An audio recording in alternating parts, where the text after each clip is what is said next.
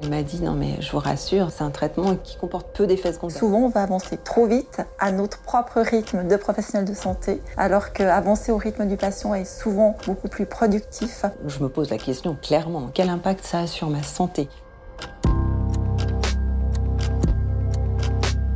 En consultation, un podcast de la revue médicale suisse présenté par Dr Sana Mazouri.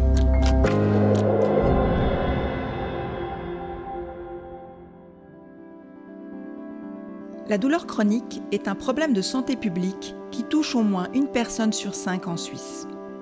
Cela engendre des frais médicaux et une perte de productivité importante. La prise en charge est longue, complexe et souvent insatisfaisante pour les patients, mais aussi frustrante pour le médecin traitant qui peut avoir un sentiment d'échec et risque parfois de développer une fatigue compassionnelle dans l'accompagnement du patient douloureux chronique.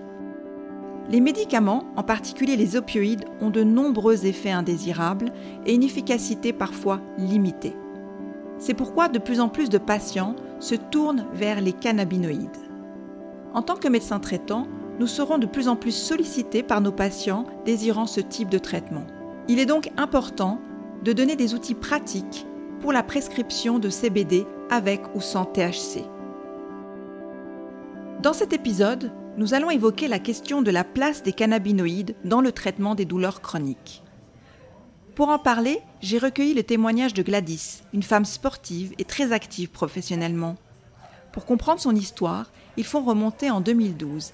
Elle a alors 47 ans quand elle glisse sur une plaque de verglas et se fracture plusieurs vertèbres cervicales. Ben, on part le matin travailler à 200%, parce que j'ai toujours travaillé à 200%. Et puis, euh, bah, on reste sur place.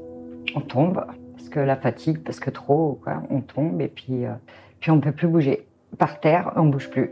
Donc là, euh, ça commence euh, des examens, etc. Et puis bah, rapidement, je me suis rendu compte qu'il y avait quelque chose qui tournait pas rond parce que le, bras gauche bougeait plus, la main bougeait plus. Gladys est rapidement prise en charge par un neurochirurgien qui l'opère en urgence. Euh, je reprends le, travail, ça se passe bien. J'y vais de nouveau la tête dans le guidon, euh, travail, monter à cheval, le ski, la moto, le, canyoning, enfin bon voilà quoi, des, choses qui me passionnent.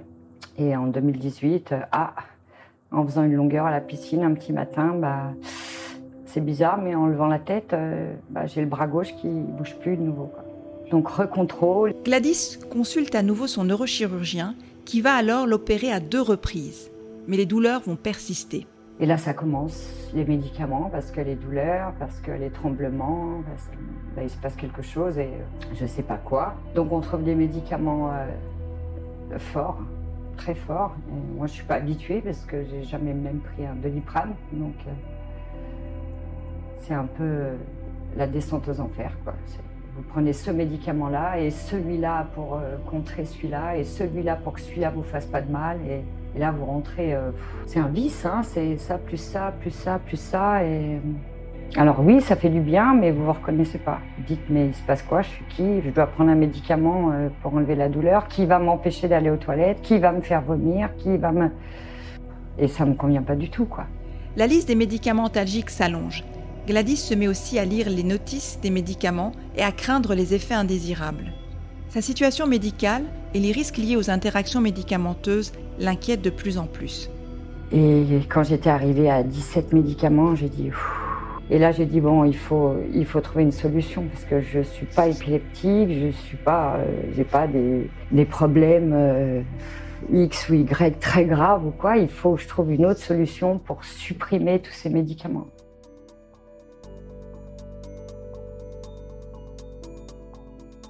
Des patients comme Gladys, Dr Valérie Piguet, spécialiste de la douleur, en rencontre régulièrement dans sa consultation.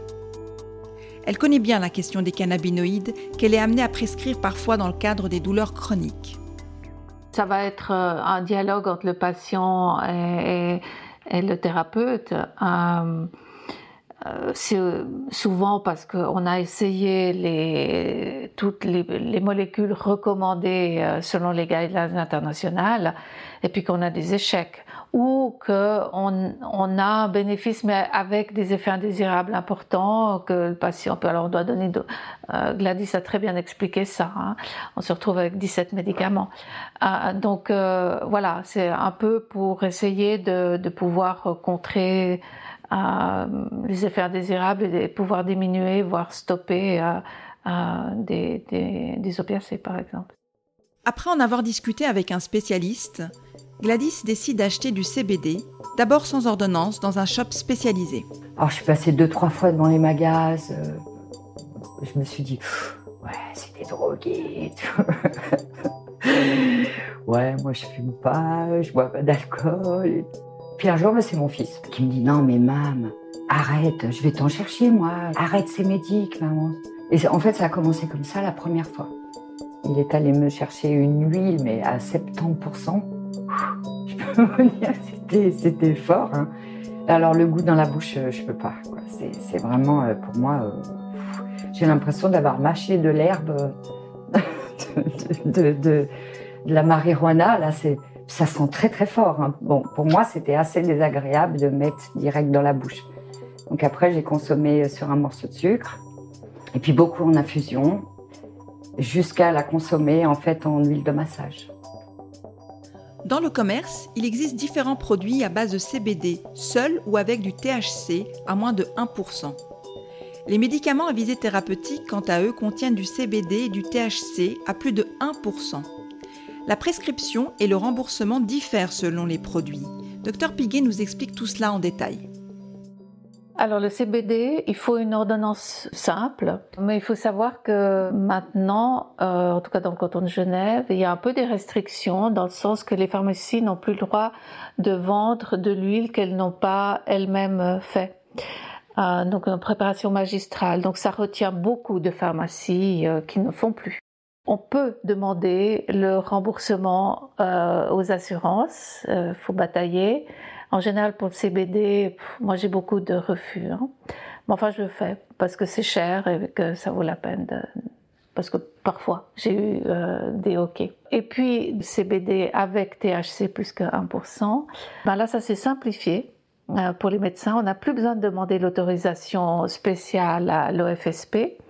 Donc, ça fait quelques courriers en moins. On fait une ordonnance à souche on prescrit de l'huile ou un produit euh, manufacturé, de nouveau, il faut demander aux assurances s'ils veulent bien prendre en compte et rembourser le traitement.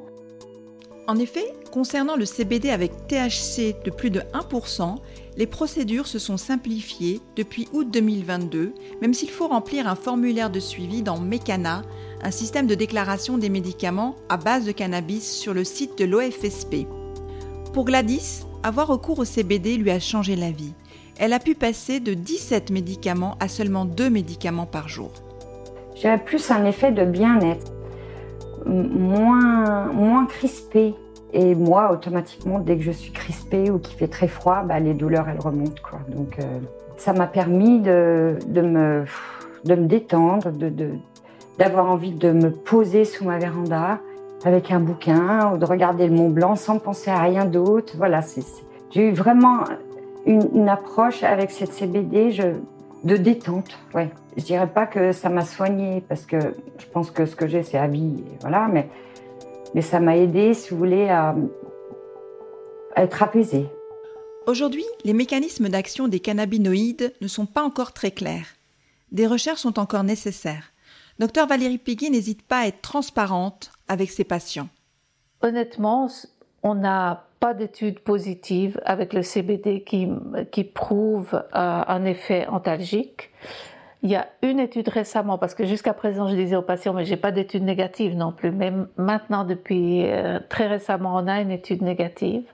Mais avec toujours ce problème avec le CBD, c'est qu'on ne sait pas la dose qui serait efficace. Le CBD est utilisé et a une indication claire pour les épilepsies réfractaires, en particulier chez l'enfant, où là on emploie des doses très très élevées qu'on n'emploie pas euh, en général pour la douleur. Donc je dis aux patients, euh, j'en sais rien. Et la dose, euh, on va tâtonner et on va voir si vous avez un effet. Et probablement, ça va être plus un effet de, comme a décrit Gladys, euh, de, de, détente. Et par là, souvent, une partie des douleurs sont aussi entretenues par une tension musculaire et on a une amélioration. On a aussi euh, parfois une amélioration du, sommeil. Donc par là, on a aussi un effet antalgique. Maintenant, les, composés avec euh, du THC du THC plus que 1%. Là, il y a beaucoup plus d'études. Euh, et là, les experts sont pas d'accord entre eux. Euh, parce qu'il y a des études qui montrent qu'il n'y a pas d'effet, il y a des études qui montrent qu'il y a un effet. De nouveau, c'est la foire d'empoigne dans les doses, dans les types de molécules utilisées, dans les formes galéniques. Hein, il, y a, il y a fumé, il y a en spray, il y a en comprimé. Enfin voilà. Donc c'est très difficile de faire des méta-analyses. Il y en a quand même qui se risquent là-dessus. Donc du coup, moi j'avertis les patients. Je leur dis ben voilà, euh, vous serez peut-être le qui va répondre, mais peut-être pas. Moi j'en sais rien. Euh, donc on va on va tester. Une des craintes par rapport au CBD est le risque de dépendance. C'est d'ailleurs une des premières alertes qu'entend Gladys quand elle parle de sa consommation avec d'autres professionnels de la santé. J'ai parlé à deux, trois médecins et qui m'ont dit euh, non, non, arrête parce que tu vas être addict, Gladys. Je préfère être addict euh, à la CBD euh, plutôt qu'au Palexia ou au Voltaren. Aujourd'hui, elle n'a pas le sentiment d'être dépendante.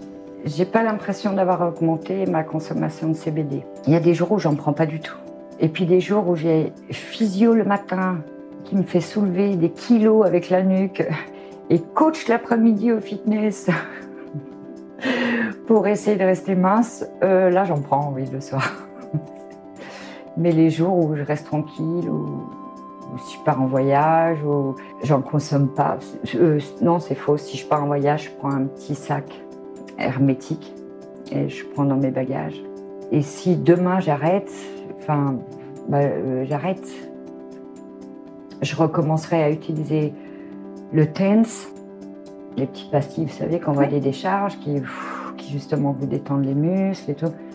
En pratique, Dr Piguet nous invite à aborder la question du risque de dépendance au CBD de la même façon que pour les autres médicaments. Alors, suivant la, personnalité et euh, si la, personne est déjà dépendante à une autre substance, oui, il y a un risque. Et là, il faut en discuter. Moi, j'avais insisté que le bénéfice, c'est ne pas être euh, dans un monde flottant euh, loin de la réalité. Le bénéfice, ça va être de pouvoir ressentir un peu moins de douleur, de mieux dormir, d'être un peu plus actif et de pouvoir, si possible, diminuer les opioïdes euh, ou les autres médicaments à, bord. Euh, si j'ai pas ça, c'est un échec thérapeutique et on arrête. Et concernant les effets indésirables, pour le CBD sans THC, Dr Piguet évoque surtout des effets de toxicité hépatique, en particulier chez les jeunes patients souffrant d'épilepsie. Pour le CBD avec THC, les effets indésirables en revanche sont plus nombreux. Et puis, alors, le, THC, c'est les effets euh, psychotomimétiques euh, avec des effets psychiques. J'ai quand même eu une patiente qui a fait des crises d'angoisse qui l'ont emmenée euh, aux urgences. On décrit des, dépressions. Ça, j'ai pas. Malheureusement, quand on a des douleurs chroniques, les, patients sont déjà souvent dépressifs. Donc, j'ai pas vu une péjoration personnellement. Mais enfin, bon, voilà, je les avertis. L'intérêt pour les médicaments à base de cannabis a fortement augmenté ces dernières années en raison du potentiel thérapeutique. Une autorisation exceptionnelle de l'Office fédéral de santé publique n'est plus nécessaire pour la prescription médicale. Les médecins doivent néanmoins se tenir régulièrement informés des évolutions de la loi sur les stupéfiants au niveau national et des spécificités cantonales. En cas d'indication, la prescription doit débuter avec la plus petite dose et en augmentant très progressivement avec une évaluation régulière de l'efficacité. Les cannabinoïdes sont déconseillés chez les patients psychotiques ou avec une anamnèse familiale de psychose et chez les femmes enceintes. Enfin, concernant les interactions, une carte dynamique des interactions médicamenteuses est accessible sur le site de pharmacologie clinique des hôpitaux universitaires de Genève. Je vous remercie pour votre écoute ainsi que toute l'équipe de Nouprod qui a produit et réalisé ce podcast. Rendez-vous à la prochaine consultation.